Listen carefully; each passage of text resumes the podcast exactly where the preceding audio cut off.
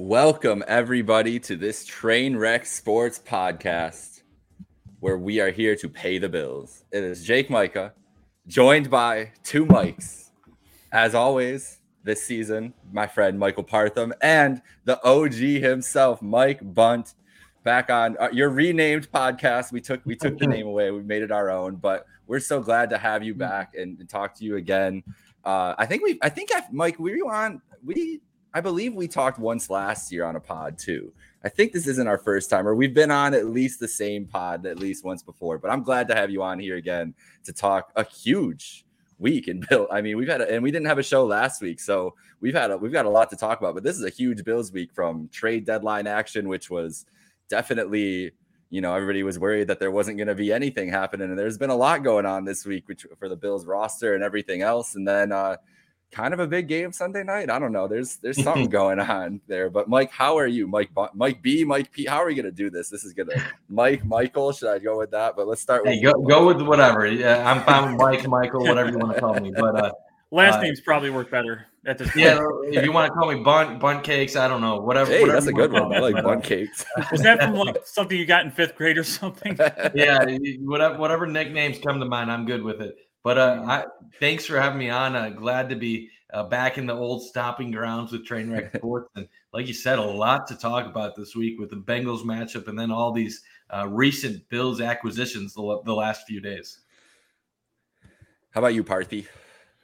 Uh, I think you might have invited the wrong person on because according to that graphic that was just on before we, we went live, uh, isn't it supposed to be a, uh, an M C H A E L instead of an M I C H A E L coming on this podcast? I mean, Am I did I listen, come into the wrong feed or something? Listen, brother, I, I'm I've been spinning all sorts of plates today, so I apologize for the okay, understandable.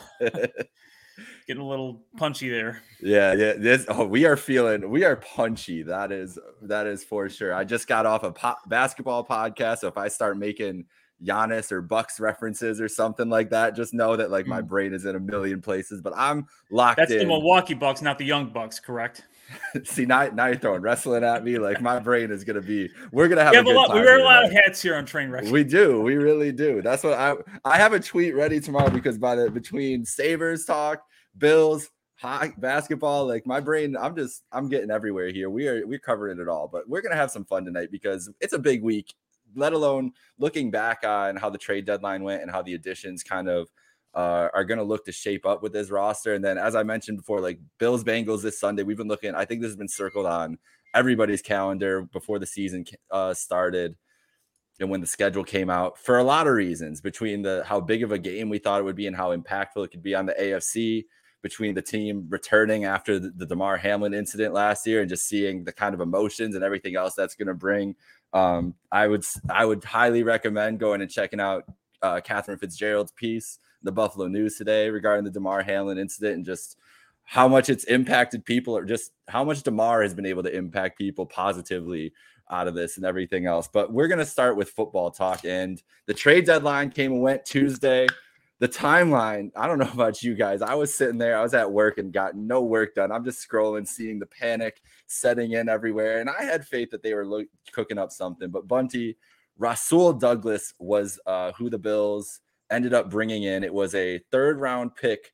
Uh, they ship out. They get Douglas and a fifth back. So it's equivalent of about a mid fourth was that the trade for the pick compensation was. How did you feel about the Douglas trade? I know that um, I know that it's it's I mean it's addressing a need. It's a guy that a lot of people targeted as someone that they wanted the Bills to grab in free agency in years past um, as a potential guy to bring in. So how did you feel when you saw that the trade came down on Tuesday?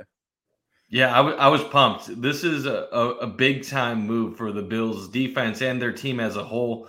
Uh, I know it's not a name that I would say the majority Bills fans were very familiar with entering the trade de- deadline. There's bigger names out there like Jaylon Johnson, but for the price uh, to get him, I-, I, think it's a huge home run for the Bills. Uh, giving up a third and then bringing back a fifth, uh, you're you're essentially bringing in uh, low end corner one, high end corner two, just to move down uh, 40, 50 picks overall in the draft, which is a huge win for the Bills. He fits their scheme. Uh, they're going to be able to be flexible with him. Uh, he's a guy that has graded out as one of the top 20 to 25 corners uh, in the league this year out of over 120 cornerbacks uh, in the NFL. Uh, he is a good tackler. Uh, it's not going to be a huge adjustment period for him to uh, to come to Buffalo, transition into this defense, and now you look at how things stand going into the difficult portion of the Bills' schedule. They are definitely in a much better position to defend some of these better passing attacks than what they were just a few days ago. And it, you can even make an argument that based on the way Rasul Douglas is playing this year, that he actually has had a better season than what Tre White had prior mm. to um, tearing his Achilles. I, I, know Tre is obviously a bigger name and has had more accolades, but Rasul Douglas has arguably been the better player um, this season. So, uh, in in that regard, your entire secondary now is sharp in, in a very good unit once again. How'd you like the move, Parthy? Well, selfishly, I was hoping for one of the high end receivers, you know, uh, DeAndre Hopkins and whoever else. Uh, mm-hmm. I'm blanking on the guy from the Raiders now because he wasn't uh, exactly a possibility. Yeah, they Adams. were holding on Adams, Davante Adams, right? Uh, but next to that, I would say addressing pass defense is second to addressing your pass offense. And from everything I'm hearing and everything I'm seeing, uh, Rasul's, uh, like Bundt was saying, he's pretty much a steal. Uh, Beane had said that he was actually looking into additional uh, upgrades for the offense as well. It, he he brought that up unprompted, so it's interesting to note that uh, he didn't have to be asked about it. He was put that out there that he wanted to improve the offense as well. Obviously, he didn't find a deal that he could uh, uh, was willing to do. But uh, it's also interesting to note that he was coercing Green Bay to trade Rasul for the better part of a week or so. So th- this wasn't the last minute call. He was having conversations with them for a few days now. Uh, himself, he's been in a few different teams. Has been in uh, three different schemes at least in uh, Philly, Carolina, and latest was Green Bay, of course. Uh, what's been said about him, I heard, is he needs to usually rely on veteran safeties, but we have that in spades here in Buffalo, so no no problems there. Uh, there's actually a team option for him uh, at 8.25 million next season, which, according to Cover One's own Greg Thompson, Greg Thompson is very doable. Uh, he, I saw a chart that says he is higher than average in separation prevented and uh, as well as least percentage of targets faced. Uh, Benford and Taron rated a little bit higher than him, but it's well above what Dane Jackson's being rated. So uh, Rasul's definitely an upgrade over Dane Jackson uh, as well. Uh, Bundt, from your own uh, Going Deep podcast, you mentioned a few things along with uh, Kevin Masari and uh, Kevin Syracuse. Uh, Rasul has had six interceptions in the fourth quarter and overtime since 2021, Ooh. and that is the most among quarterback cornerbacks in the league. Uh, one, uh, Kevin Masari mentioned that he's 10th in PFF coverage grade. Now, of course, Aaron Quinn would uh, rightly point out that PFF grades are usually largely based on when you're targeted and don't usually take into when you're not targeted because your coverage is so good. But whatever that's worth, that sounds pretty good. Uh, Syracuse pointed out that he is the tallest cornerback in the roster right now at 6'2 and 210. Mm-hmm. Uh, Benford is a little comparable at 6'1, 205. Uh, all the other all the others are at least below six foot. So pairing him with Benford against taller receivers is, looks like to be a good matchup. Uh, Rasul's the only one who's missed with missed tackles less. He's, he's only had one season. Rasul has where his missed tackle percentage was above nine percent and usually other uh, players compared around maybe 14 or 15 percent. Uh, Benford on our team hasn't missed one all season, so they could be a very good pairing uh, when put together. Uh, just a few anecdotes here. Uh, Pat Moran from the Talking Buffalo podcast says he has some Packer friends in Florida who are big fans of Rasul, and uh, there's it's been said that multiple players on Green Bay, as as far as last Sunday, were coming to Rasul for advice or guidance about things. So definitely a higher end, say cornerback two, as Bundt was saying, uh, lower end quarterback one, and definitely one of those uh, team player culture guys that uh, Sean McDermott is big on. Yeah, great points from you both. I think the biggest thing, and it's great that you mentioned uh, talk from some other Packers fans because that was my biggest takeaway right away in the immediacy, the immediate reaction from the trade and everything else is how many Packers fans and Packers content creators were like, man, did not want to lose Rasul. Like, did that was like the last guy that a lot of like heart and soul team leader type of thing, and just feels like he's gonna fit perfectly into the cult. And we posted a thing on our pay the bills earlier from his interview uh, or his uh press press session earlier today or yesterday where it's like, man, I'm ready to run through a wall for this guy. Like he's like he just seems like a type of infectious positive attitude that is going to fit perfectly in here. And like you guys said on the field, it seems to be a great fit too. Um, I really love the size. That's a big thing for me. I love size with your uh, perimeter corners, and he's a guy who's had versatility too. He's played on the inside as well. So if there is, you know, we had a scare earlier in the season, Taron Johnson runs off the field, comes back on in London. But if there is like, that's a great to have some more depth um, on both sides of the on both sides, whether it's in the slot or on the perimeter. It makes Dane Jackson.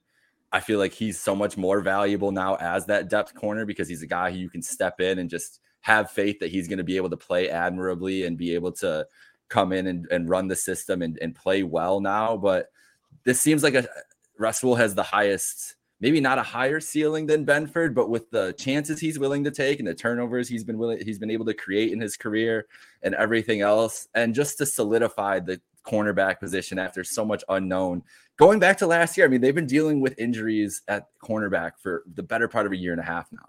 I mean, really, I guess really since Tre got injured on Thanksgiving a couple years ago. And so to kind of just have some like okay, we have this position. We have guys there. Obviously, Elam gets sent to IR today, but that's a guy too who maybe he comes back and will have a bigger role because, um, or not a bigger role, but still have a role in this team. There was a lot of a lot of Elam discourse. We'll get into that later on when we talk about the Linval Joseph move because that obviously was what triggered Elam to the IR. But I still feel like there's a from coming out of the press conference, it seemed like Beane was like, there's a role for this guy. He's more hurt than you guys think he is, and that's that's something that I don't think a lot of people consider how, how hurt guys can be when they're on the field and what they're actually playing through, especially, you know, on a short week when he got sat for that Thursday night game. Like you're coming off a, a three day rest. Clearly he wasn't ready to go, but um, I really like this move. I think it solidifies a position that clearly this team I mean, the first the first draft pick by Sean McDermott was Tre White, right? Like we've heard that a lot, but that's clearly a position that they covet and feel like is vital to the success of their defense. And now, with how the defense has looked the last couple weeks and, and just you know the long-term outlook and coming into this six-week stretch that could be so brutal, it's I'm just very happy to know that they solidified uh, a really important piece um, on that defensive back end. But let's go to the other side of the ball. Leonard Fournette, playoff Lenny, Lombardi Lenny, whatever you want to call him, Bunty. He the rumor started what is it last week was in the first rumor started maybe it was two weeks ago that he was coming in and then didn't sign but officially signs this week. He shows up to practice yesterday. He's already complaining about the cold. I don't know how was it that cold today in buffalo guys? Was it it was like like 50 degrees, 45 degrees. 40s. It, it, was a pretty cold day. For a guy from the south, it, it, would be pretty cold. It takes an adjustment. Yeah, that's the thing is when you're coming from the south, it's it's going to take you a minute. But he was he was out in his shorts and, and shirt, t-shirt yesterday, showing that he's a tough guy. But he looks like he's in shape. Um, personally, I, I like the move, Bunty, just because you know with Harris gone, I, I think that it's just good to have another option back there. If you if you're down one James Cook injury to Latavius Murray, I don't think that that's a situation that this team really wants to be, regardless of how good they feel about Latavius Murray. But how do you feel about Fournette, and uh, what do you expect from him? Do you expect him to have a large role on this team? Obviously, he signed to the practice squad first, but I imagine he gets elevated from there and signed sometime before the end of the year. Yeah, so I, I, don't expect a massive role for Leonard Fournette going forward. I expect him to be the third third string running back on this squad behind Cook and Murray. I can tell you that the Bills have been exploring the possibility of adding Fournette uh, for quite a while now. This this isn't something that just popped up in the last few weeks. I know it started getting reported at that point, but the Bills have been monitoring Fournette for practically the entire entire season, going back to the summer. So this was something that they always had as a, a possibility if things uh, were to were to fall a certain way. And now with Harris out, uh, it, it just made too much sense uh, to add uh, another guy that you could have as a short yardage goal line type back. Uh, that was what Harris's role was supposed to be going into the year. Uh, Murray has uh, that since been relegated that role, uh, not relegated, but but given that role, and um, unfortunately, really hasn't been great at finishing in the red zone uh, the last few weeks. I, I, know a lot of people talk about the shotgun runs, um, but uh, those aren't just called. Those aren't always bad play calls just because they don't work. You, you do expect to finish those off uh, still, and you have the threat of the RPO with Josh running, and and Murray has been one of the the lower graded running backs in the league at finishing at goal to go situations so far this year. So it's clear the Bills felt they needed another big body because you're not going to be giving those those carries to James Cook uh, inside the one and two yard line. So I think Fournette uh, adds to that. And he, he's also a sneaky decent receiver. He, he's had yeah. Uh, over 70 receptions before in a season. He was a check down man for Tom Brady a bunch last year. So, eh, what will he be? I, I think he's going to be on the practice squad a week or two, and then they're eventually going to ramp him up, or at least that's the plan uh, inside the building for him at the current moment. As long as he's in shape, uh, I'd expect Fournette to be part of the the active roster in just a matter of time. Yeah, just glancing over Fournette's statistics, uh, his last year, 2022, only three rushing touchdowns the whole season off of 189 carries. He did add uh, three receiving touchdowns on top of that, but it was a 73 catch season for him, so he did, he got his share of passing catches.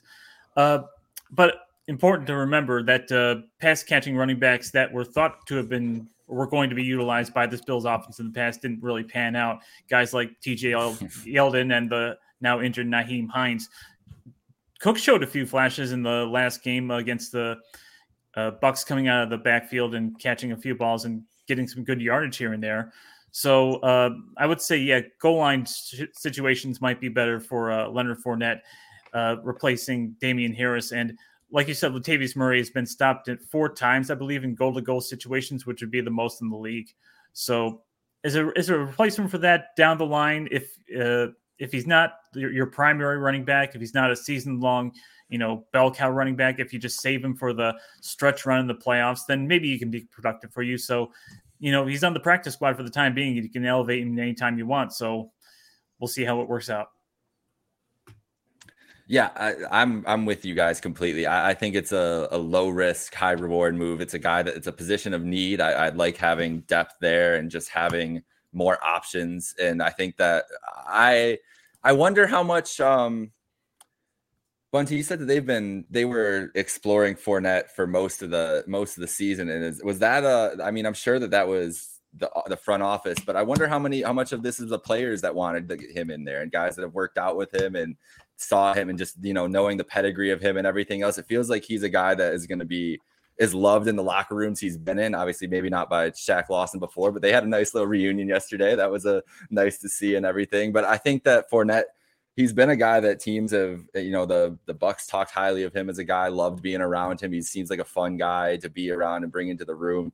Um, I think it's I don't think it hurts to do this do this move, and it's crazy that the Bills are in the position where they can go pick up a guy like Fournette and and a guy who could probably go sign with a bunch of contenders wants to come to Buffalo, even if he's going to be freezing for the first time in his life. So it's good to see. I'm happy that they're adding to the offense. Happy that they're addressing uh addressing a hole when with Harris going down. It's still sad to see that he's not going to be back this year, but I'm happy that Fournette's going to be in the fold. Let's talk with the I think the the biggest signing, I guess, uh, of Literally. the day. Big boy Linval Joseph signs today. Finally, we knew they were after a D tackle, Bundy, uh, but Linval Joseph officially signs Kaiir Elam to the ER or IR. How do you feel about uh, Linval Joseph bringing in? Do you expect him? Go ahead. Well, first off, let me ask, uh, Bundt, uh, how much was Greg Thompson shit talking everybody in your private chats when Linval got signed? How much was he saying, Yeah, I told you so, I called it? You know, he, he's gotten so good at it that we're just used to him being close to being the, the case all the time. He, he really didn't talk too much about it, but there was there was knowledge within that. Yeah, you did it again. You got it right. Good job.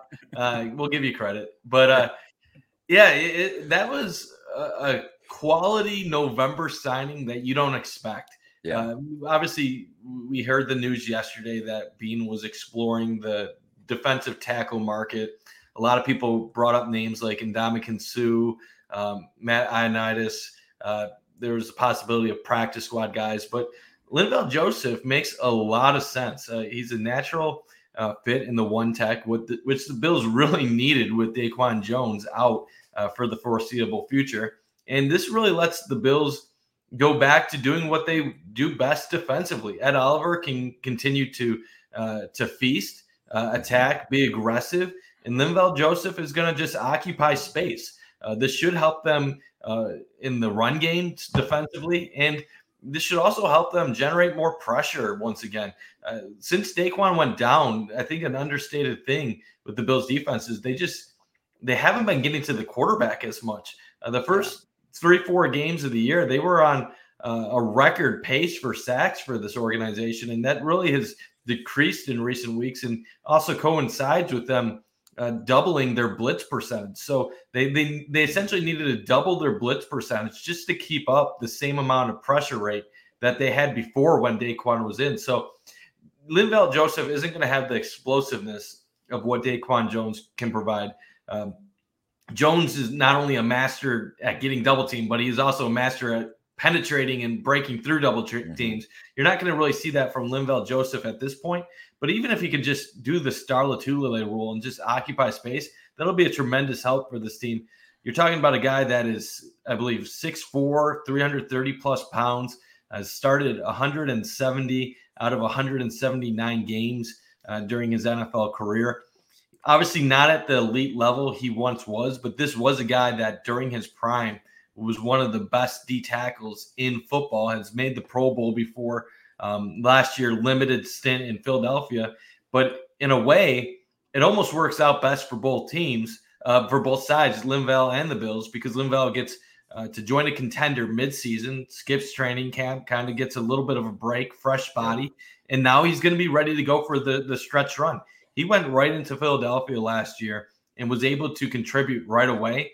And the Eagles' pass rush was already good. It elevated to being great once he went um, in their defensive um, defensive line. So I'm excited about it. I don't expect him to be a high percentage of snaps or high percentage share um, early on, but anytime he's on the field, it's probably going to be an upgrade over when you have Jordan Phillips or Tim Settle occupying that position.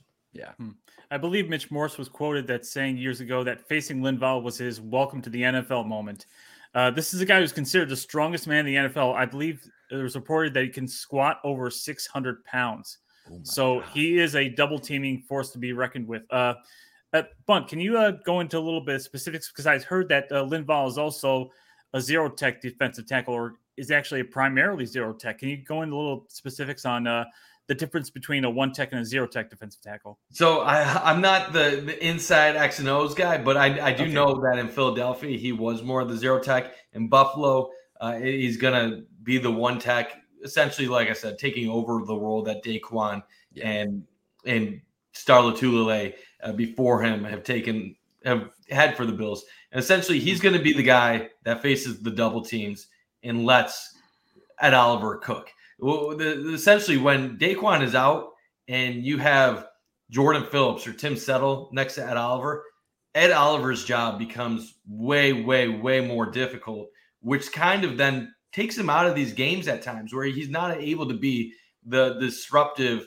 playmaker that you really drafted him to be 10th overall. A guy mm-hmm. like Linval Joseph, by him taking these double teams, by him taking up the space, it makes uh, Ed Oliver's job easier. It makes the job easier for the linebackers behind them because they can shoot their gaps. It, it just makes life better for all the surrounding players uh, on the defense. So it's one of those guys that when he's on the field, you're not really going to hear his name much. You're not going to hear him sacking the quarterback. You're not going to see him getting a ton of tackles.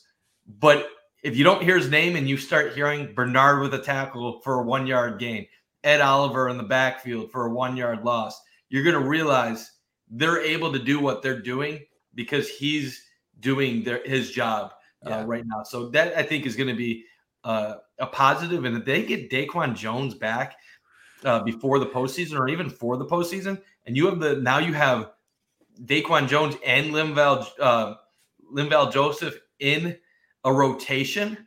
Wow, that that that's when it gets really scary because you're not going to have a drop. You're not going to have a major drop off. You're going to have a, a, top end one tech on the field at almost all times. Mm-hmm. So that that's a very exciting possibility to me. And then just one quick thing with the Kaiir Elam on mm-hmm. IR. I I can tell you, I don't buy the injury. Uh, okay. from the Bills right now. I understand they have to report an injury to put him on IR. I know that he is banged up, that he is dealing with some stuff. Mm-hmm. But was this an injury that warrants being put on IR? I don't believe so, in my Mhm. opinion. Uh, I think Kaiir would have been fine to go last Thursday night if asked uh, to go. To me, this is an IR stash right now. They are putting him on IR to protect his roster spot while also being able to activate another player. So I know that's not always a popular take, but all signs to me point to this as he wasn't going to be trusted to play anytime soon, and they didn't want to lose a roster spot for, for someone that they know if they had to uh, Yeah. put down would easily get claimed by someone else. Well, you are you're great at this because that was my next question. That was the exact Mhm. question I had about Kaiir because there was a lot there was some of that sentiment from the Beane press conference yesterday.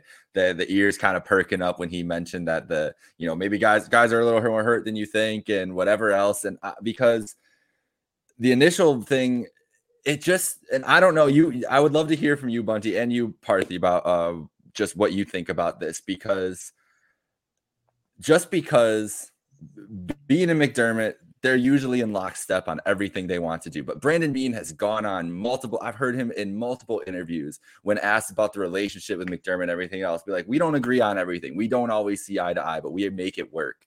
And this feels like a situation, like you said, to stash him and put him away and kind of just like, we want to keep him, but let's deal with this issue four weeks from now, maybe, or whatever else. And the, the the beauty of this IR rule that they have now that they can they can actually do this and, and figure something out. But I feel like the, the coaching staff doesn't trust him and the the G, the front office was not going to get rid of him for an asset less than that. That what were they saying? They were getting uh six round pick offers or something like that. Was the talks like that's not worth giving up on a guy a year and a half into his career? And I do feel like there is some kind of disconnect between what the front office believes Kaiir can be and what the coaching staff sees him as he is right now. And this is a team trying to win a Super Bowl this year. And there's a thin mark. Like if you put him out there and you don't think he's ready, you don't have that trust in him, that can be debilitating not only to the team just on the field, but what about the guys in the room like that you know if they see a guy who continuously struggles and continuously just gets chances because he's a first round pick that's not that's not how you run a good organization or run a good team in my mind so i don't know i don't want to speculate and i'm not trying to say there's there, like there are legitimate questions there. Uh, Yeah. Not to cut you off. no that's and fine uh, the main speculation is who on the coaching staff is the one that that has their doubts. Now, uh, some people would say ultimately it's Sean McDermott's choice. He's the defensive coordinator and the head coach of the the organization. Uh, I think there's other people that speculate that uh, it could possibly be John Butler, the the Hmm. Bills defensive backs coach, that has his doubts about uh, Kaiir Elam. Ultimately, John Butler is the one that makes the decisions regarding the Bills' backfield, and he's been with the team since 2018. So he, he's been a, around a lot of talent that the Bills have developed. Uh, Dane Jackson, Levi Wallace, Christian Benford. We've seen a lot of these low round draft picks really turn into quality starters, and for whatever reason, it really hasn't worked out with Kaiir. And it, I think that's the, the, the big question. Um, does Beane look at Kaiir and say, "We drafted you because of your skill set. We still want to see if you have an ability to to develop into a, a top end guy. You've only been you're only a year and a half into your career. Is it too early to give up on you?" Um, that that's a tough question because say he was on a, a bad organization or a bad team, he would be able to make his mistakes out on the field Mhm. and learn from it, and it wouldn't be a big deal. But being on a championship contender that needs uh, top end corner play in order to succeed, he's not really getting the opportunity to make those mistakes. And, and the thought process, at least from what I've gathered, is that it's not necessarily that they think Kaiir is bad. It's more so that they don't think they can trust him at, this point of his career. That there's plays out there to be made that he's not making. And with a guy like Dane Jackson, um, and obviously now with Rasul Douglas coming in, they they feel like they can move them around more. That they- they can be more aggressive. And even though Dane might not have the high ceiling that a Kaiir Elam might have, you know what you're going to get out of him on a week to week basis. And sometimes the, the conservative nature of coaching staffs and and how they they put together their roster, they would rather have someone that is a consistent mm-hmm. deal on a week to week basis that isn't going to be too high or too low, rather than have that guy that maybe once in a while you'll see sprinkles of elite play, but then you might also see games where uh, they single handedly can cost you uh, defensively. Mm-hmm. As far as his injury goes, he's been on the injury report somewhat quietly since October 18th. I went and mm-hmm. checked. So it's not like this is an injury that just popped up all of a sudden. Um, I heard somebody say that this was something that happened in training camp, but if that happened in training camp, he would have been on the injury report much sooner, as far as I would figure. Uh, someone must have said that it was a high ankle sprain, which in that case, it would be one of those nagging injuries that doesn't go away very quickly or easily. Um, as far as his performance, uh, Sneaky Joe from uh, WGR 550, and yes, let's take this with a grain of salt because most of this, some of this is PFF.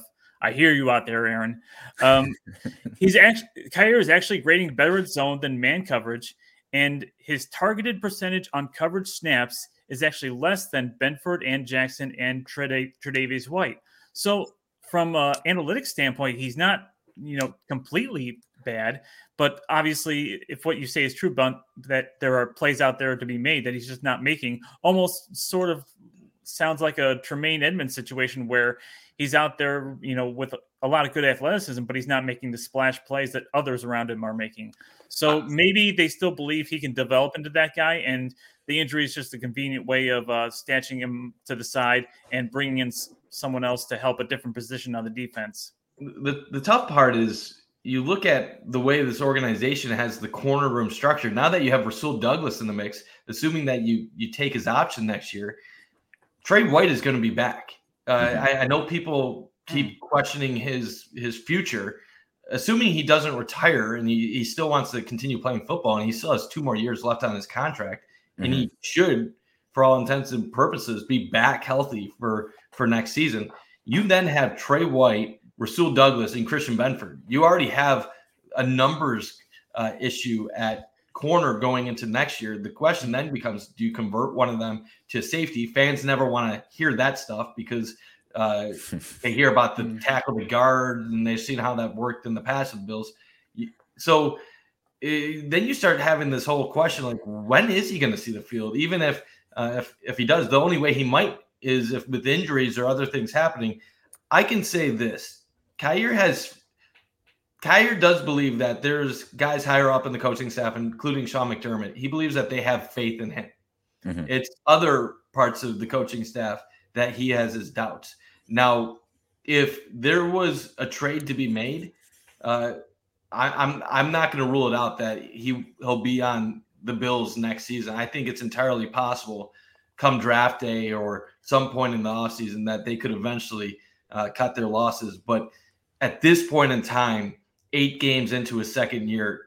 Too soon to give up on him at this point, but uh, I wouldn't rule it out in the future be, beyond uh, the end of the season into the off season and next year.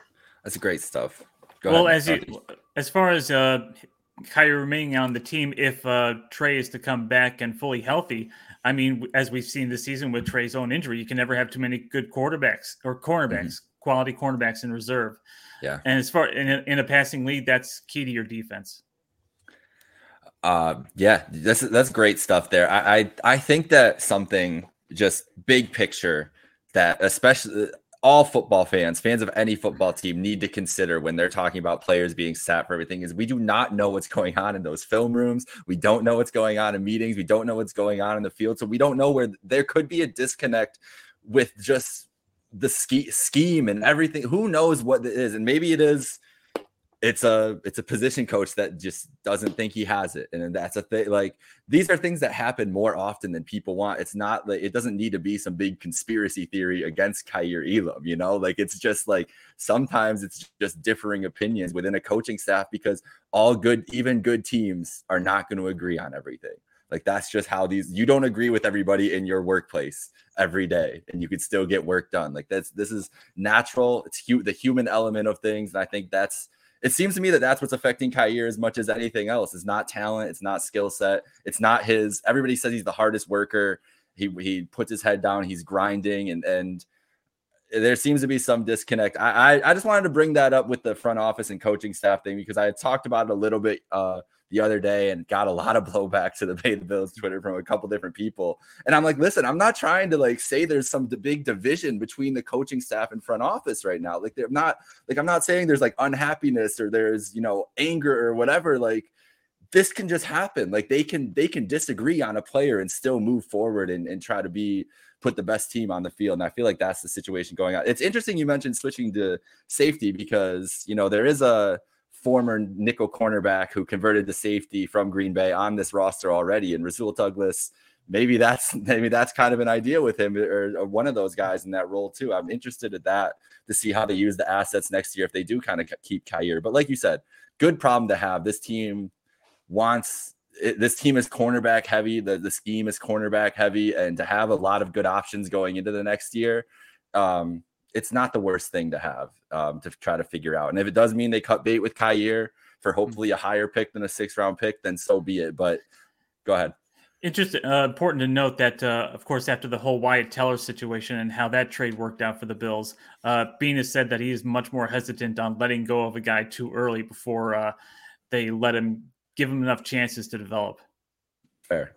It's completely fair, and I I don't think that trading him at this deadline would have been the right. I don't think I would have recommended that. I think I'd rather if you can do this, if you can be creative, stash him, keep him around, and, and they're gonna have to be creative when once he comes back eligible off the IR and everything. I'd rather do that and figure out the ways and have hope that you can do it. And if it doesn't work out in the off season, it doesn't work out. But uh, before we get to the Bills Bengals, we'll get off the Bills for a second because there is one big game we need to talk about that is huge for the Buffalo Bills and the Bengals implications going forward. The Chiefs and Dolphins playing Sunday morning in Germany. And I just want to know, I'll start with you, Parthy, and then go to you, Bunty. Who do you want to win? Who do you, if you are a Bills fan watching this game Sunday morning, who do you want to win this game? Because I think there's arguments for both sides. Um, if you were cheering one way or the other, I wouldn't blame you. I'm just looking at the playoff standings. Kansas City stands at the one seed. Miami's the two seed right now.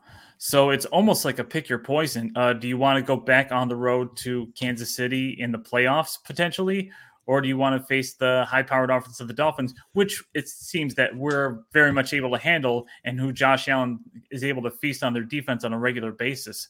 So I almost would, but if the Dolphins win, then they have a better chance of winning the division but you can you you can make the argument that they can easily dispose of the Dolphins uh, come playoff time. Uh, it's one. It seems like one of those games where you know it's it's like seeing the Cowboys take on the Patriots. You don't have no idea which one you're going to hate more until kickoff starts, and you find yourself instinctively rooting against or for uh, certain plays there. Uh, I, will say Dolphins Twitter. Uh, some of those guys, like you know Nicky Smokes or whatever, are decent guys. I guess once you meet them in person, I haven't had the pleasure, but people I know have had, and they say he's you know a, a decent guy to hang out with, unlike his Twitter persona. But uh, mo- a lot of Dolphins fans seem to be very standoffish with Bills fans, a lot more so the Chiefs fans. So just for the pettiness of it, I would guess I would root for the Chiefs more so than the Dolphins. But I'd rather not have to go to Arrowhead, you know, go to the Arrowhead Invitational for the AFC Championship game one more time. Have them actually play on the road, road playoff game for a change, you know. Yeah, I I'm pulling for Kansas City 100%. To me, this isn't even a question. Uh, in my mind. I know there's the argument of, well, you you want to go after that one seed, you need Kansas City to get a few losses. With the Bills' remaining schedule, I don't see a scenario where they're even going to be in contention for a one seed at the end of the year. So I, am not even thinking one seed at this point. Maybe in the past, or if they had gotten off to a hot start, I would have thought it. Right now, I'm just thinking try to find a way to win the division uh, any way you can. And I don't see Miami losing more than uh, six, seven games this year. I think Miami has a chance to be an 11, 12 win team. So if they're going to, if you're going to win a division, you're going to need Miami to drop some of these games. So uh, that would start this weekend. And to be honest, when it comes to the Bills' road in the playoffs, I don't know if it even matters home field versus going on the road. Uh, we saw the Bills have uh, a great offensive performance on the road in Kansas City two years ago, and it was 13 seconds that ultimately doomed them. And then last year they were home in snow and they lost by 17 points to the Bengals. So I, I think there's an argument to be made that the Bills uh, actually fare worse in bad elements than what they would in good elements. So if the Bills did have to go on a road to a Miami or a Kansas City, I think they would actually be okay for the most part outside of the whole uh, crowd noise and dealing with uh, momentum in a road atmosphere. But wait, wait, wait, crowd noise in Miami? Have yeah. we heard such things? Honestly, I, I, think the Bills might enjoy playing in Miami in January. To be honest with you, it might It'd be, be a nice trip. Yeah. Um, but when I, when I look at the entire AFC, I don't have the Bills as one of the top. Uh, I don't have them as the top team in the conference right now. But I don't think the AFC is the way it really has been in recent years uh, for the last like four or five years, every year it's been Kansas City. How do we beat this team? How do you get past this Kansas City squad? And granted, maybe they'll get to that point by the postseason, but this Chiefs team has real deficiencies on mm-hmm. offense. Uh, outside Travis Kelce, they don't have any playmaking receivers. Uh, they're very weak at the the wideout group. Uh, Pacheco is probably their second best weapon on their their entire offense, behind obviously Mahomes and uh, Kelce. So I think even if you have to go on the road in Kansas City, it's a winnable game.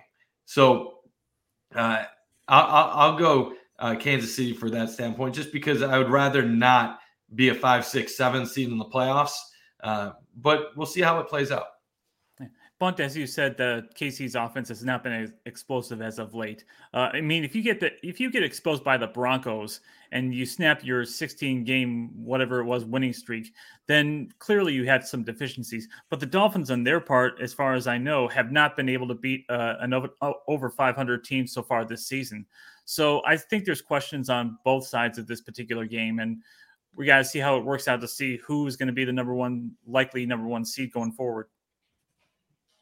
Yeah, I'm I'm in complete agreement. I, am cheering so hard for the Chiefs here. This is uh, the division is the first thing you want to lock up. I think that that's what the the coaching staff and the players would say too. To handle your division first, and so they're keeping pace with the Dolphins. I think is the most important thing. And with a big game coming Sunday night, and who knows? I mean, we'll we'll get into the preview here in a second there. But I would rather just have the Dolphins. I first of all rather have the Dolphins keep losing to good teams, like you're saying, because they still have not proven it. And I do think there's something. Someone I can't remember who it was the other day, but they they called the Dolphins like a comparing to a basketball team, like a great three point shooting team, a great outside team who just can't, who when they get into a bully ball game, they're not going to be able to to do it. And I think that being physical with the Dolphins has shown that you can you can affect them if you can affect their timing, get pressure right up the middle, which that's why I love the Linval Joseph signing. I am just I would rather have the trenches than the outside weapons all day, every day. And I think that that can be effective. And with this Dolphins team, I think that if you mess up their timing, it's they. I don't know if they have counter punches. I feel like that's the biggest thing. Is like the Dolphins can hit you with their stuff, and if they're ahead, if they're playing at their pace, it's damn near impossible to stop. But when they get punched in the mouth, I have not seen them really been able to respond, and it's been for a year and a half now like that they've been they've had struggle with counter punches back in in these types of games. So really interested to see. And like you said, it's not as good of the Chiefs team. It's not as mm-hmm. explosive of the Chiefs team as it has been in years past. But their defense has really led the way. And Spags has that group. That what are they ranked number two in the NFL right now? Like this this defense has been physical. The defensive line has been great. Karlaftis has been awesome. Um, you've just seen great impact and Spagnuolo scheming up great things. And I think they're going to have a good plan to get after Tua and disrupt his timing. And I'm very interested to see what the counter punches from McDaniel in a game like this. Um, it's going to be fun, but I, am definitely cheering for the Chiefs. I think that you should not be cheering for the if Dolphins at any like point. One, if we're cheering for the Chiefs, we better hope that a certain someone is able to make an overseas uh, hey, visit because Travis Kelce doesn't seem to be doing listen, well when his uh, when significant other isn't around.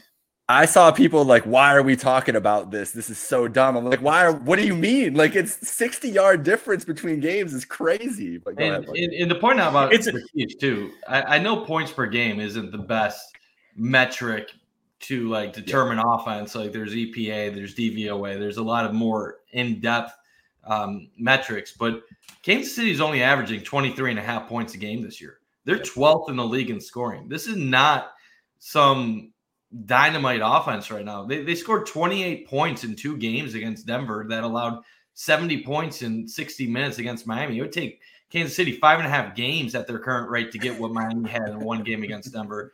It, the, everybody's talking about this Bills offense struggling. The Bills are averaging 27.8 points a game. They're down basically less than a point from last year's total. Kansas City is down six points a game from when they had the enemy last year. So we're, we're all worried about what's going on in Buffalo. Kansas City, if it wasn't for their defense, they wouldn't. They would be a barely 500 team right now. Mm-hmm. Uh, they, they held.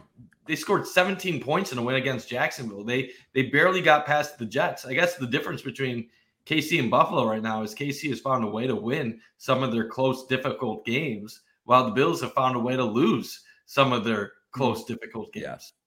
Do we know what the Chiefs' points per game is when uh, Miss Swift is in town? She is basically she is basically the Sabres goat heads of the Kansas City Chiefs at this point. it's it's wild. I really hope she's there. I we need that. We need the we need the the walk in of Taylor Swift into Germany and see how it see how it all plays out. But there's something to that Kelce thing. I'm telling you. Like you can people can poo poo it all you want, but when you have a, I think he's averaging 106 per game when tra- when uh when Taylor's there is like 46 yards when she's not. Like that's nuts. And I, I mean, I don't believe in coincidences. So I'm just I'm, I'm, gonna keep keep note of it for the rest of the year. We we're gonna keep the Kelce and Taylor tracker, whether the people like it or not. But as we wrap up here, let's get into the big the biggest game on Sunday. Bills Bengals Sunday night football. Waiting all day. Really gonna be waiting all day. We're gonna be up eight. I'm gonna be up at eight o'clock Central Time and gotta stay up late for this game. There's gonna be a lot of pots of coffee or something because it's gonna be a long day. But Bills Bengals. The Bengals are talking again, Bunty this is oh, ridiculous. Oh, First of all, I was I'm going to go all the way back to last year because I understand as an athlete, you need to have a chip on your shoulder. You want to, you know, you want to find motivation any way you can. I thought it was so dumb that they were mad about the ticket sales for the game in Atlanta because it's just logistics. Like it's literally just like you can't sell in tickets and have people buying plane tickets from Buffalo to Atlanta on Sunday night to a week. It's just it'd be miserable. This doesn't make any sense. So I understand you wanting to have something to complain about and wanting to find some motivation.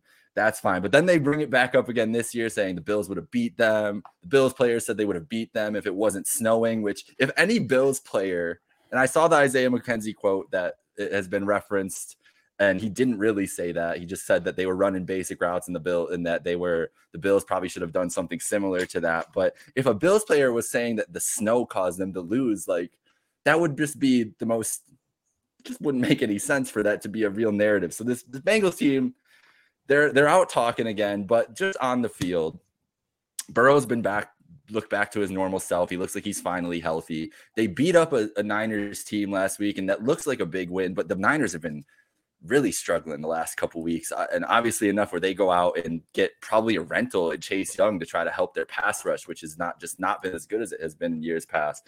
But Burrow looks like he's back on his game. Bunty.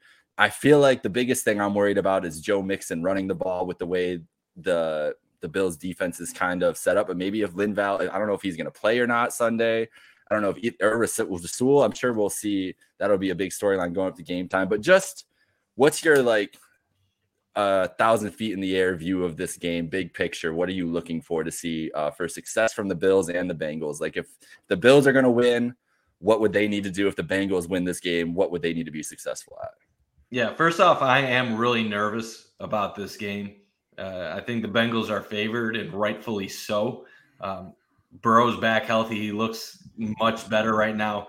Uh, the metrics don't like the Bengals this year, but I think when you're talking about a, a, quarterback that was injured that wasn't able to be himself, I don't think the metrics are really a true representation of what Cincinnati actually is. They're much closer to being um, the good version of the Bengals than what they were at the beginning of the year, especially when you have a, a calf injury like Burrow had. His entire game is based off of timing, accuracy, yeah. and and even some mobility in the pocket to get around. You take away that mobility uh, you take away the timing and some of the other things with his injury. He was just he was a shell of himself. Now he is starting to get that stuff back. Um, it, it is interesting watching the Bengals this year. Uh, they're four and three. They haven't even won. I don't believe they've won an AFC game yet. Uh, All of their wins have come against the NFC West. So, yeah, so this is a game. This is a game Cincinnati needs not only to uh, to get to five and three, but to help themselves in any potential tie breaking scenarios down the road. If they fall to zero and four in the AFC, that's a brutal start to conference play. And when you look at this Bengals team, we always talk about the big three: Ja'Marr Chase, Tyler Boyd, uh, um, and Tee Higgins. And let, let, let's be real. Outside of Ja'Marr Chase, Higgins and Boyd have been awful this year. Mm-hmm. Like neither of them have, have have performed at a at a decent level. And it's funny, we have this conversation. Oh, Gabe Davis isn't a good enough wide receiver two in Buffalo. Gabe Davis is smoking both of them mm-hmm. so far this season uh, in receiving yards and touchdowns. Uh, they would love to have Gabe Davis production in Cincinnati from their number two and number three receiver at the current moment. Uh, so I, when I look at this game, what what I find interesting is uh, on how does the Bills defense fare against their offense? because mm. if the Bengals offense is back, that that looks like a tough matchup uh, for the Bills. Uh, Mixon was able to run all over the Bills last year without DaQuan Jones in the game, and the Bengals' big three receivers were too much for the Bills' secondary to contain. Will we see Linval Joseph right away, or is there going to be an acclimation period? Will we see Rasul Douglas in the secondary uh, right away? That's a question. Will there be chemistry uh, issues? Will there be breakdowns at any point in time? Uh, I think it's going to be tough for the Bills to hold the Bengals under 30 points uh, on Sunday. Not saying they can't, but I think it's going to be tough. So then I look at it at the other side. Will the Bills be able to score on Cincinnati? Uh, the Bengals defense has not been great by any metrics this year. They've been pretty average for the most part. They've been getting uh, run over. They've allowed nearly a thousand rushing yards this year. Teams have had a lot of success on the ground against them, which points to maybe giving Cook uh, more opportunities in the run game this week. Where the Bengals have been saving themselves is they have been great at takeaways. They, I believe, they already have close to ten interceptions on the year. They have been just saving themselves that way. There was a game against Seattle where they had three goal um, three red zone stops back to back to back in the fourth quarter kept them from scoring any points to hold on to a win. Uh, they they came up with big plays against the Rams earlier in the year.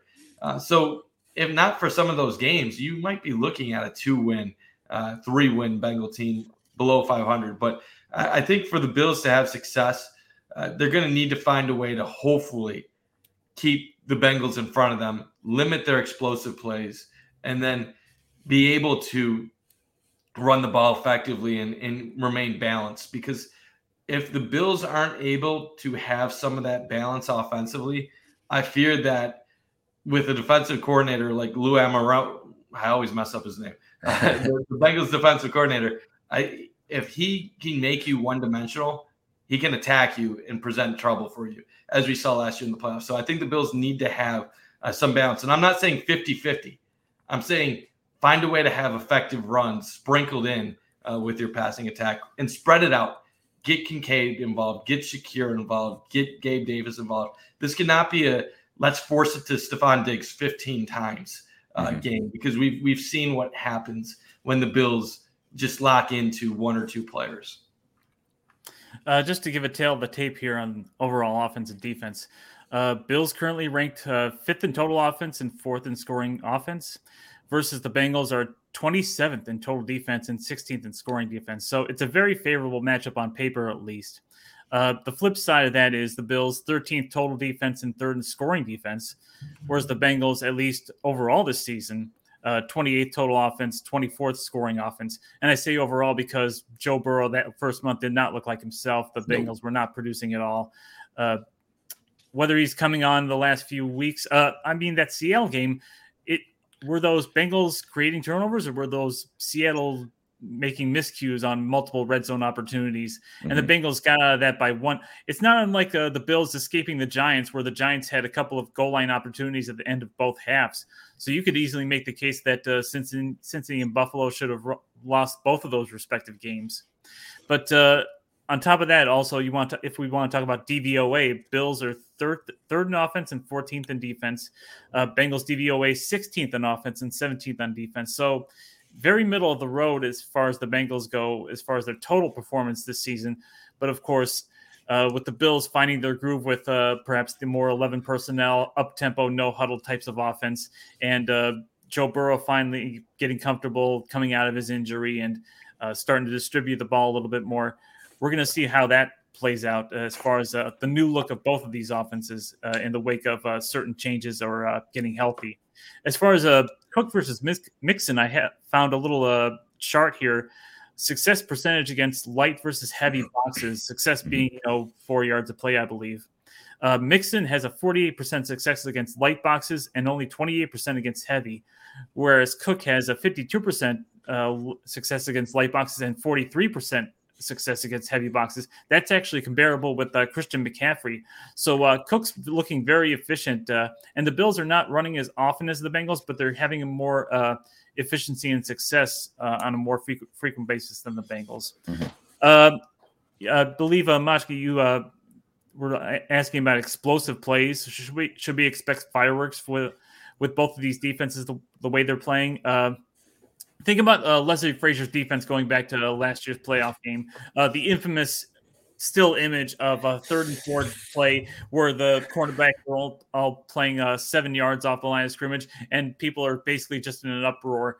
Uh, Tyler Boyd, you want to talk about uh, Cincinnati quotes in the wake of that game? Tyler Boyd was saying the Bills' defense is very basic. They didn't do much in disguising or trickery. And if we know anything about a Sean McDermott uh, called defense this year, they're coming with a lot of uh, simulated pressures and a lot of disguises. So uh, the, the Bengals can, can, expect a much different looking defense. Uh, obviously, it's in favor of them because of injuries to all the players that we know about. But uh, if Sean McDermott can scheme up a much more complicated defense than what the Bengals saw this last year, then it's much more favorable for the Bills offense to score more than 10 points.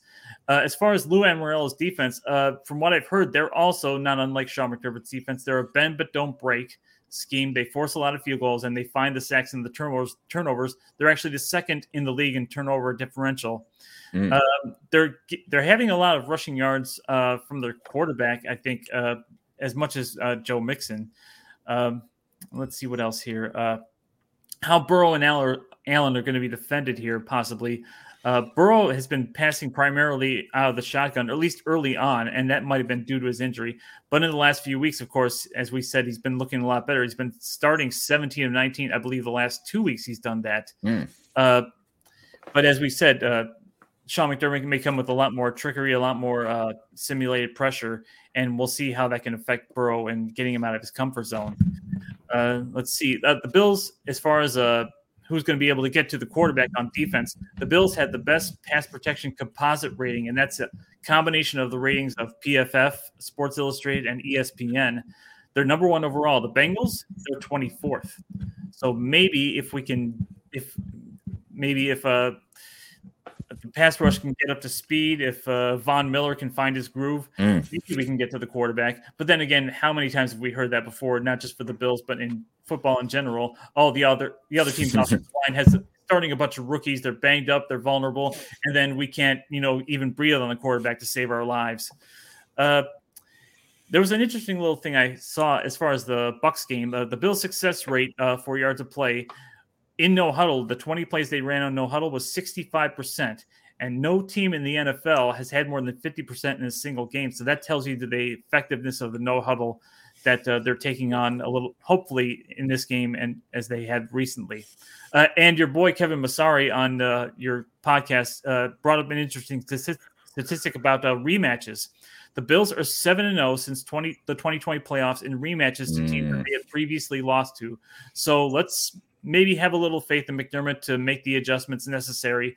And as uh, Isaiah McKenzie pointed out, maybe their route should have been a little more basic. But of course, we're not going to be facing. Hopefully, we're not going to be facing that, those kind of conditions down in Cincinnati. So it could be a completely different ball game that we're going to be seeing.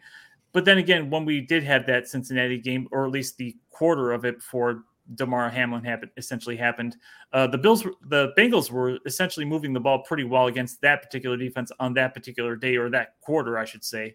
So it's hard to. A lot of things are different. A lot of things have changed as far as uh, how both teams have fared early on and now most recently in the most recent games. So it's going to be interesting to see. But as far as I'm concerned, if we once we get to predictions, I'm going to say that uh, until the Bill, Bills prove that they can beat the Bengals, it's going to be hard for me to buy into that. That's fair. That's completely fair um, assessment. I think this is going to be a very, I think it's going to be a very closely contested game. I think it's going to be high scoring, like you said, Bundy. It, I would be hard pressed to see this Bills defense holding the the Bengals to under 30 points, especially the way Mixon's been able to run the ball and everything. But the Bengals offense has let up a lot of explosives. They've been getting gashed in the run game, and we saw a little bit of it against the Bucs with Josh Allen running a little more. And I, I mean, if there's a week that you want to, if if the idea of not having Josh run, I know that I've heard this on a couple different podcasts throughout the season early on, is that maybe it was waiting to unleash for this Bengals game and this stretch to really have Josh. I know he's dealing with the shoulder, and maybe that will kind of curb them from wanting to use his legs and everything else. But man, if if they could have a dynamic rushing attack with involving Allen and the efficiency that you both were mentioning that Cook has had this year, they could find big gashes and really put that defense in a lot of tough situations. And that's what I'm looking forward to the most. I think that they need to, I, I really think that the Bills can control this game on the ground um, with Allen, with Cook, with Murray. I doubt it's going to be Fournette. Just and using that rushing attack to open up the passing game and the 11 personnel and everything that you said, Bunty, early on too, because I and and using that pace as well it, it seemed like last a couple weeks ago or a week and a half ago. I guess I guess it was last week. It's going to be a week and a half on Sunday. My my time is all warped. I told you guys.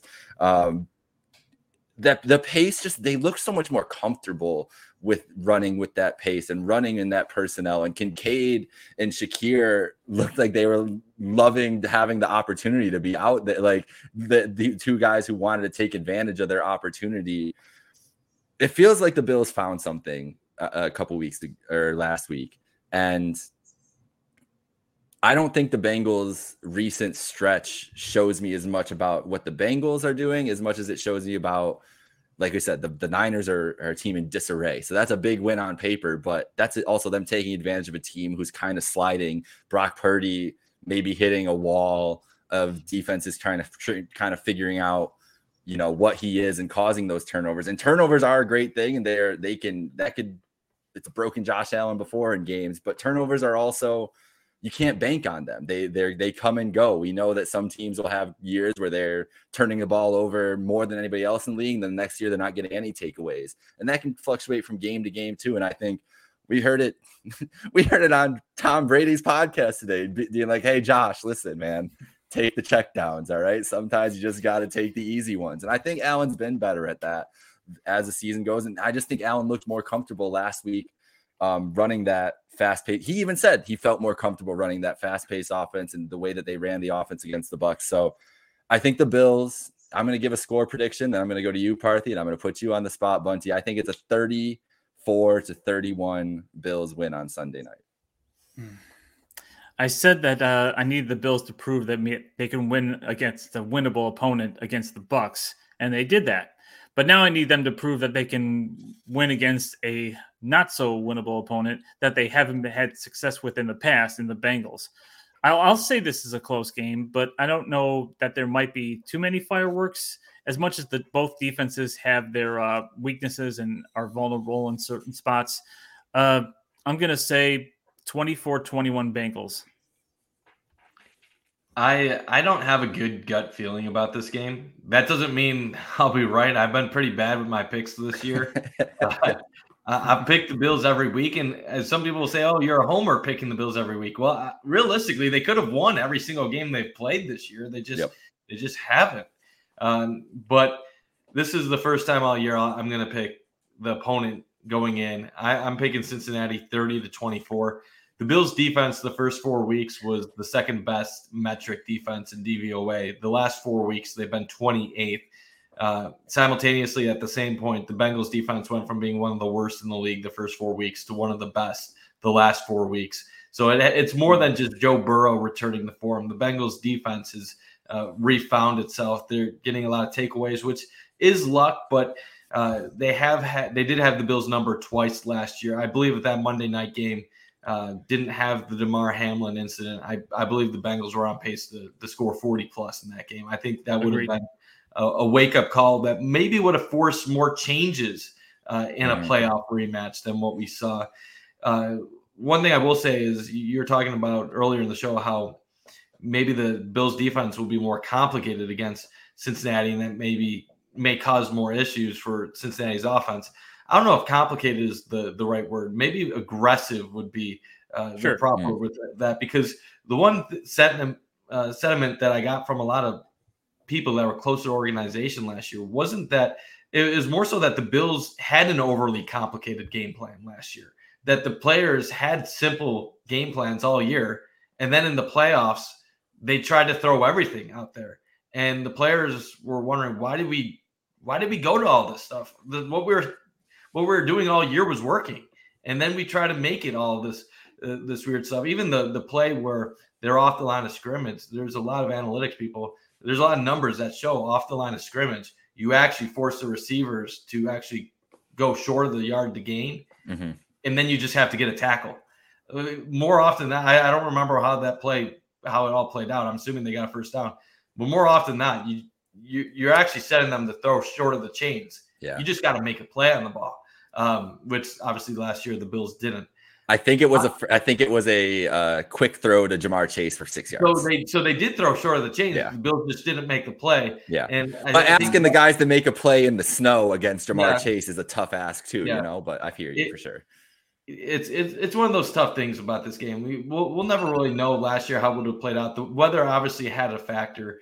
Um, Lou Anarumo had uh, the Bills' number um, defensively. I think the Bills' offense will be more effective this week. I think they're going to move the ball. Um, at the end of the day, I just don't know uh, if they're going to have the answers for the Bengals offense, and that and that's why I'm going to pick the Bengals in a close one. But to add to your point on that stat that Kevin shared, so seven and zero since the playoffs and rematches either within the season or the year after the loss. If you extend it back to the beginning of 2020, it's seven and two, and if you extend it to the year before 2019, it's 10 and two.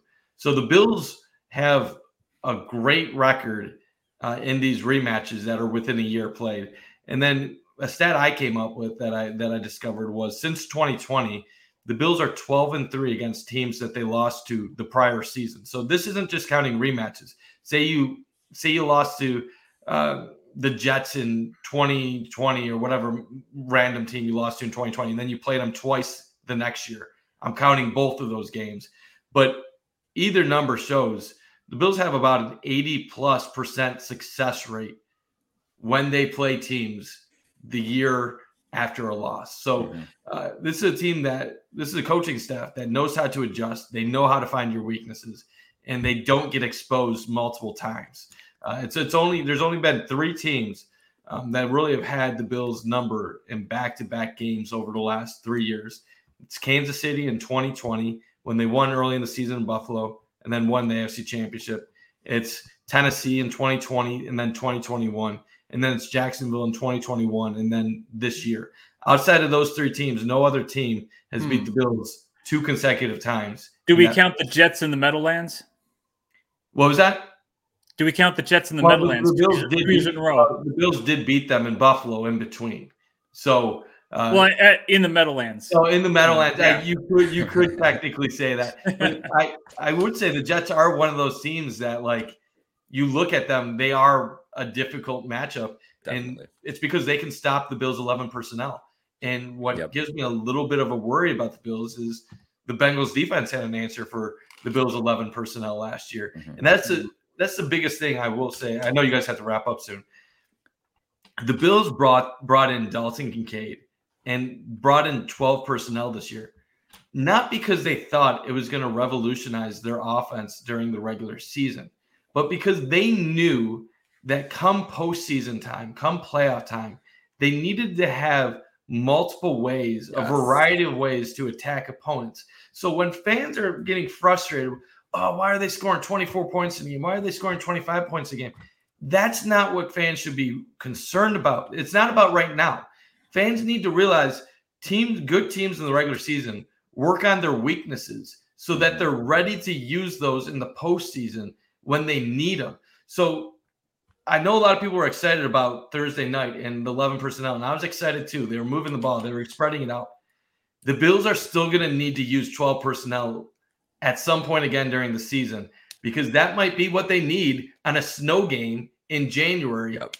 to get by some of these other teams. So uh, I, I do hope, even if they do go heavy 11 going forward, that they still continue to sprinkle in 12 personnel once they get back to having a healthy Dawson Knox down the line. Yeah, before uh, Knox got injured, I believe they were actually better at EPA per pass play in 12 personnel and better at running out of the 11. So a little bit of a contradiction. Yeah, absolutely. And uh, but you know what? You're okay with that the, because you know what? People are saying, "Oh, too much 12 personnel." Kansas City runs around the similar percentage of 12 personnel, at least going into last week, is what the Bills do. So the Bills don't need to run 12 personnel 50, 60% of the time. But if they can run it 25% of the time or 20% of the time, that's enough to where it could be a help. And the, the one thing that people kind of miss in that whole Tampa Bay game was after their first touchdown drive in the, the second half against Tampa, they weren't able to finish drives. And you, you heard a lot yeah. of talk saying, well, if the Bills wanted to put up 38 points, they could have. They could have gone for it on the fourth downs. Yeah, they could have gone on the fourth downs. Doesn't mean they were going to convert on the fourth downs. And then secondly, Tampa Bay adjusted. Mm-hmm. Tampa Bay adjusted. They they they realized, oh God, they have no intentions of running the ball on us. They're they're just going to throw the ball. Okay.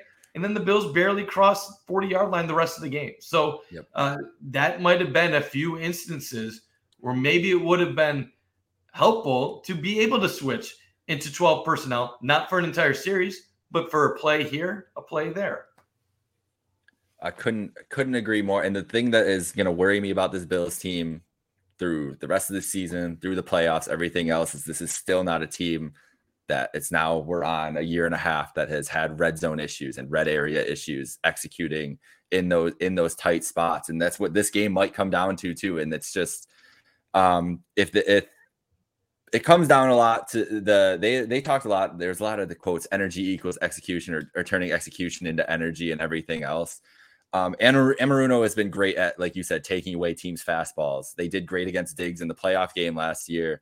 They were they were stifled. That Bills offense looked lost in the beginning of that game on Monday night. I do think that there's something to the fact that with that fast. I don't know what it is. I don't know what it is with this pace. Like you see it that that Patriots game maddens me when you get 10 points and then 7 minutes left you can just move down the field. Like this team they are they are different teams within games, I feel like. And that's the that's the thing that drives me insane. But I'm all your guys worries about the bang I, I would it's a I'm picking a three point game because I'm hoping that the Bills on a third and goal are able to execute, but I could see them having trouble in those situations. And like you said, Parthy, that that Anarumo is in the same vein as McDermott of one of those bend but don't break defenses. And maybe they turn Josh over in the red zone or anything else. They, they're going to be, this is going to be a game of, I, I really think the court coming down to the quarterback execution in those moments because I think the defensive schemes are going to be great. And and I think that these guys they've been they've been thinking about it. At least McDermott has been thinking about ways to stop, slow down this Bengals uh, offense probably all off season long. He's probably been toiling over it and everything else. And I'm sure Allen, the same, Allen and Dorsey feel the same way. And I'm sure Dorsey hears all the things that, you know, well, not maybe he doesn't hear it, but we see all the things about, oh, can the Bills score on a good defense? Can they, can Dorsey beat a good defense? This isn't a good defense statistically, but it's still a good test for them and the offense as a whole to try to, you know, take advantage of an advantageous defense and, uh, and get the job done on Sunday night. That's really all we just need to be, just need to get the job done. It's to be a fun one though. I can't wait. I'm still so like never, we were talking about it a little bit before. We've got our Sabres gear on. Just we, how long have I waited in my life to have a Sunday night football game with this kind of aura, this kind of like air of excitement around it and real meaning to the AFC race? Guys, it's going to be fun. Let's, let's enjoy it Sunday night. And uh, hopefully you guys are wrong and the Bills come away with a win. But uh, but I, I but I don't blame you for picking the. But it's it's going to be a close game and it's going to be a good matchup. And we're at the start of like a nice little rivalry here with the Bengals because people are getting they're getting angry with these. Like I said, I don't like these Bengals quotes coming out. It's talking talk a little too much. They've watched. They've watched. Too. I, I respect. Like, I, honestly, I do respect them for it. Like the, the Oh, yeah. their ability to make the dumbest little stuff into like motivational tools. Like credit to them. Like I, if if you had told me half the stuff that like they used last year in the playoff game to pump me up, I, I wouldn't be able to get pumped up. I'd be like, "You're full of crap." Like this is logistics. Or if like you told me, Yeah. "Oh, they they said they would win in the snow," I'd be like, "Who cares? We won the game." But they they, they find a way to get to get motivated. So power to them. Uh, even though it's it's annoying hearing them talk, it's like the same thing as Ohio State beating Notre Dame, and then Ryan Coach Day saying, "Lou Holtz doubted us." Like, who cares? You guys were favored going into the game. Like, like. I, I, and I will tell you one little small thing. Uh, a lot of my uh, followers on uh, on Cover One they give me crap because uh, Joe Burrow. I actually called his games when he was a sophomore in high school, so uh, that's awesome. Slightly biased whenever I pick the Bengals in a game.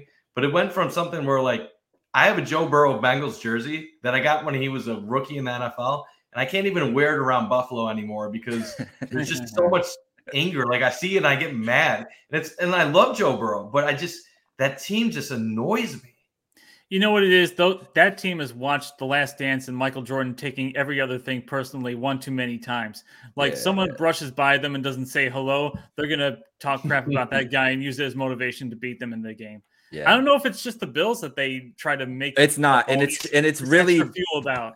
it's really Ja'Marr Chase is the is the leader of the Joe Mixon talks a lot too, but Ja'Marr Chase this has been Ja'Marr since LSU days. Like Ja'Marr has been a talker and he's been and he came into the league. Everybody's like, oh, this guy's gonna be a bust. He hasn't played in a year and he can't catch the ball in training camp. Like that's a good tone to set in with a chip on your shoulder to come in and blow it up. But it's fun. It, it's I, I like you said, I love it. I kind of love it. I kind of hate it, but that's that's all the fun in sports too. You're I'm wear that wear that jersey proudly. Represent Athens, Ohio, Mike. Don't don't let the Buffalo Love fans Athens, get you down. yeah.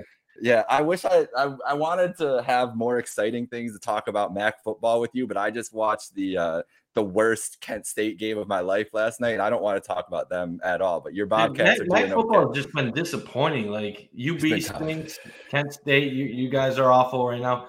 My Pretty bad. Bobcats got off to a six and uh, six and one start, and then we lose the my six and two start, and we lose to Miami, Ohio on a Saturday afternoon with MAC East on the line. It's ridiculous. It's depressing right now. It's sad. I'm ready for basketball season for the MAC. I was hoping we'd have. I was hoping when I had you on, we'd have a great You MAC saw, you, football you saw the you saw the projections yesterday. You guys Oh. two, us three. Hey, uh, those Kent Ohio games are they are electric basketball. I'll- you know, if you're ever back in Kent, I'll go see an Ohio Kent game with you. okay. Uh, I, I'll, I'm down for that. I'm gonna keep that in mind. I was uh, I worked for Kent State uh, social media, so I was at every football and basketball game when I was at college there, and I fell in love with Kent basketball because it's been it's been a great product for like six years now. It really has. And the football team was, and then then Deion stole Sean Lewis, and then the whole team left, and we're we're dealing with a. I, I am a little worried about the uh, the English program at Kent State, though, with you guys not being able to able to read or write. But uh, maybe maybe you guys will figure that out some point in the future. Yeah, I don't know. I don't know about that, but hey, I I've got that degree still. That's all. They can't take that Can't away. read, from can't write, can't I read state. enough.